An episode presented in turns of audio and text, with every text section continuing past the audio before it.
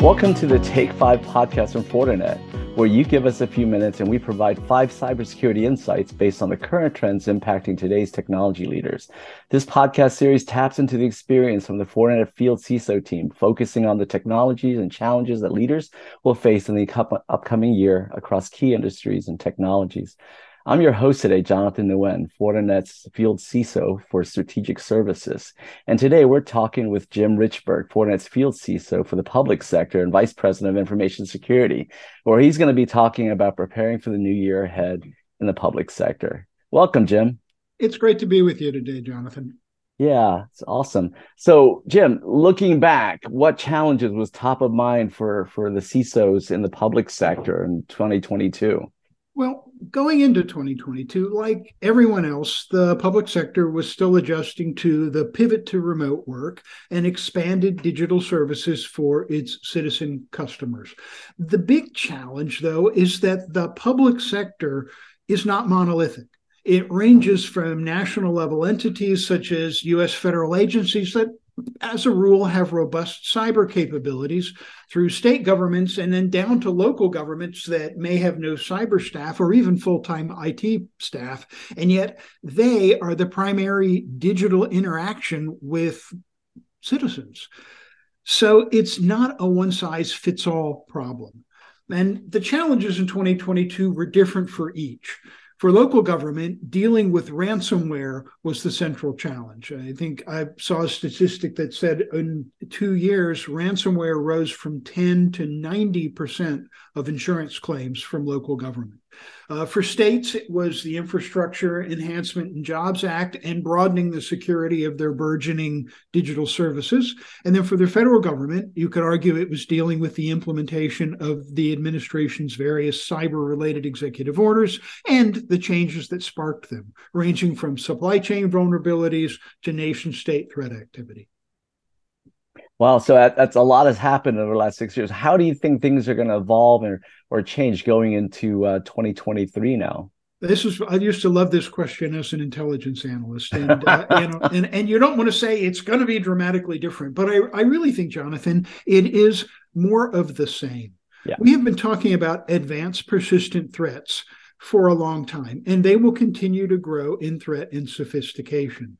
Um, I talked about ransomware. Ransomware has fueled the rise of what we're now calling not APT, which is usually a euphemism for nation state activity, but APC, yeah. criminal activity. The fact that ransomware has been persistently and consistently successful enough that these groups coalesce and stay together rather than disband when the exploit stops working. So they are getting faster, they are getting more sophisticated. That means that the threat activity itself is getting better.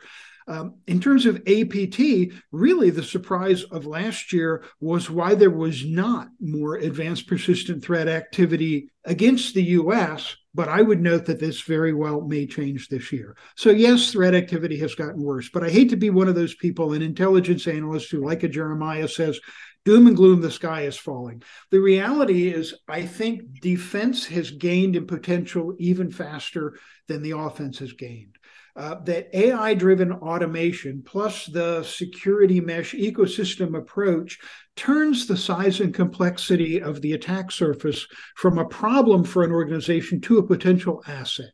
You can see things faster than the attacker can can figure out how to exploit them. Uh, but this assumes that you're doing something as the defender. If you are living in the status quo and just doing what you were already doing, you in fact are falling behind. Yeah, that that that's fascinating because the, the corresponding uh, view is to say that the advanced attacks haven't uh, accelerated because the, the old attacks are still successful. So, sure. I mean, I used to say that when I was, you know, doing attack things. It's like, look, if you don't make me be good, be be sophisticated. If you don't make me use the cool toys, I won't. If right. I can get something off the dark web that gets the job done, guess what? Yeah, I'm only going to be as good as I have to be. That's right. So, out of all those challenges you just outlined, you know, what do you think will be the top ones that uh, that will get the the public sector CISO's mind share moving forward? That's a lot to, to handle. So, so again, it's not a monolith. So, for state and local government, I think it's going to be using the money that's come under the bi- the, the bipartisan infrastructure law and the uh, IIJA. It's building this new infrastructure where we've got, you know, 1.2 trillion in one bill alone that's going to state and local government to execute this this refresh of infrastructure. I talk about the digital field of dreams. I mean, when when Eisenhower signed the Interstate Transportation Bill, no one had an idea how that would utterly transform every facet of American life. Mm-hmm. We have the potential to do something like this over and over again in different infrastructures. Can I tell you how connecting wastewater and highways will be beneficial? No, if I could, I'd frankly be funding a startup. But the reality is threat activity already moves from sector to sector. So at a minimum, table stakes is going to have to be build interoperability of threat data in because otherwise we are building intentional blindness in and we'll have to live with that as a consequence for many years. And for the federal government, uh, you know, last year I would argue was the year of zero trust you know, we had an executive order that told the federal government to to smartly move to implement that. This year, I would I would think would be the year of the supply chain.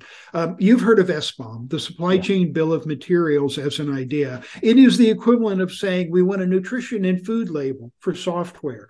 Well, the challenge is we don't have an FDA or USDA inspectors that we have to make that work for food. So figuring out what kinds of software artifacts, how do we link them to vulnerabilities? It's a great idea. And I think the federal government and its industry partners have got to roll up their sleeves this year and find and start to at least the crawl part of the crawl, walk, run to get that kind of tr- software transparency and security that they want. Yeah, I, I, think that's the key word, uh, transparency, right? Um, you know, we were just talking about service providers and the need to to operate beyond silos, and so you know, I, I, think that's a big theme for all of us, whether public sector or private sector, is how do we work better not only with our internal partners and stakeholders, but also the the external ones as as well. Yeah. Um, so when we're talking about you know all these challenges and what CISOs are prioritizing, you know what are some of the things that may be overlooked in terms of strategies or solutions that uh, that you think people still need to be cognizant of so so i've always been a big picture guy and and you already hit the siloed part jonathan. We're we're in a field we're in the public sector. I see people who still tend to solve this piecemeal one problem and therefore one point solution at a time. And uh, to be sure we can have a conversation about helping them gain the data to make those those valid choices. But I think the real problem is how do you integrate or federate security, whether it's across agencies of a government, actually, whether it's across uh, organizations in a given critical infrastructure. The simplest way that I've seen to talk about about integrating security is to say it's a two part problem.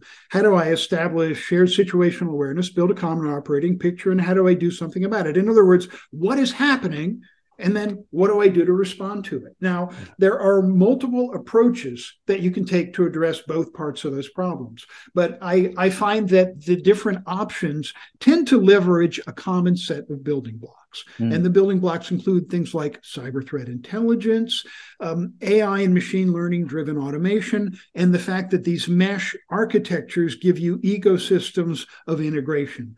And fourth, I tell them, look, maximize the use of commercial products rather than government trying to build solutions themselves. That's especially a temptation at the federal level. Well, I'll go write a contract and spend money, taxpayer money, to develop a solution that frankly may already exist. And when you talk about saying it's a matter of, of situational awareness and then execution of response, I argue that commercial products like SIEM and SOAR yeah. are the distilled commercial essence of that. So yeah. start with those as your starting points.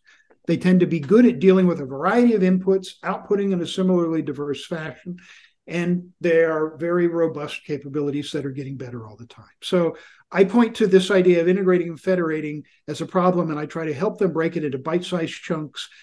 Tell them these are, I can tell you 10 ways to fail. I tried five of them myself in government. Yeah. And then here are different parts of the recipe that we can use to help you solve the problem. Yeah, I, I think you're you're spot on. It's this idea of taking small increments, but somehow orchestrating that so it comes into fruition as something truly broad and integrated and automated. I think that's the hardest part is that over time, so many different CISOs and teams take over responsibility and, and it's hard to maintain that continuity of vision, let alone the implementation, right? Yeah, um, yeah. So, so finally, you know, talking to a guy who's a former uh, Intel analyst here, let's talk about reconnaissance and talk about this. How do we address this shift to to more disruptive cyber threats, and how do we do that at speed and at scale? And, and how's that really causing us to to reconsider a movement towards more active defenses in terms of cyber strategy? What what are you seeing about that with regards uh, to public sector solutions? So now, of course, for, for some parts of the public sector, the big federal agencies, active defense for them can really mean what everybody thinks, which is I'm out there doing things that could be called offensive cyber operation. That's a boundary case that only yeah. applies for a small part of the federal family. Yes. Certainly not the, if I'm local government, I'm not doing that. Um, I, I, think, Jonathan, that the, this whole thing is a part of building the, the, the focus shifting to resilience rather than perfection. That we, you know, we have tried to get beyond this moat and castle approach to layered defense and uh, some of the tools we've talked about in separate conversations, things like decoy technology, things that allow you to have multiple ways of gaining insight into what's going on. Zero trust, you know, zero trust is old wine in new bottles. You and I both lived in a yeah. need to know world of government. We had segmentation of information. We may have had segmentation of buildings, couldn't go somewhere. and, yes, and yet, did. this is an idea that was created by government the private sector figured out how to execute it at scale efficiently for globalized enterprises.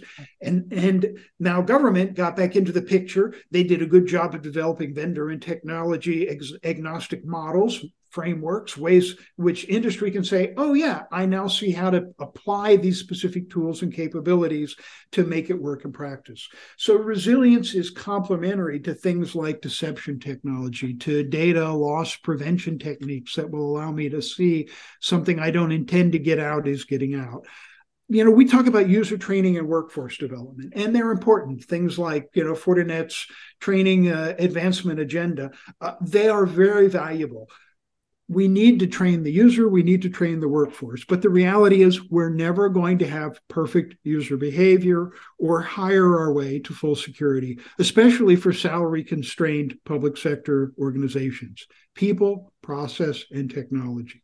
It's a blend of the people skills, yeah. it's a blend of the processes and technology like zero trust, and it's a blend of increasingly powerful and integrated technologies. And let me add a fourth one partnership yeah. ranging from things like cyber threat intelligence exchange to the ways public and private sector each have a role to play in countering things like ransomware. Bottom line, Jonathan, no one can secure their enterprise in a vacuum.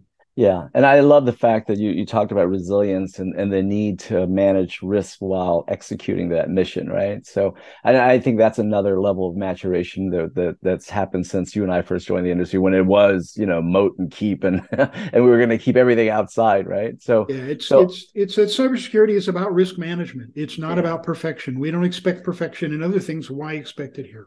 Yeah. Well, hey, always a fascinating time to, with you, Jim.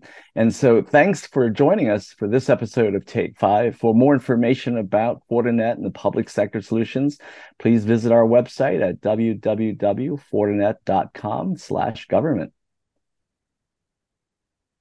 The Take Five podcast is brought to you by Fortinet, securing your digital acceleration with the performance and scale needed to detect and prevent threats across an organization's entire infrastructure, including networks, endpoints, and clouds.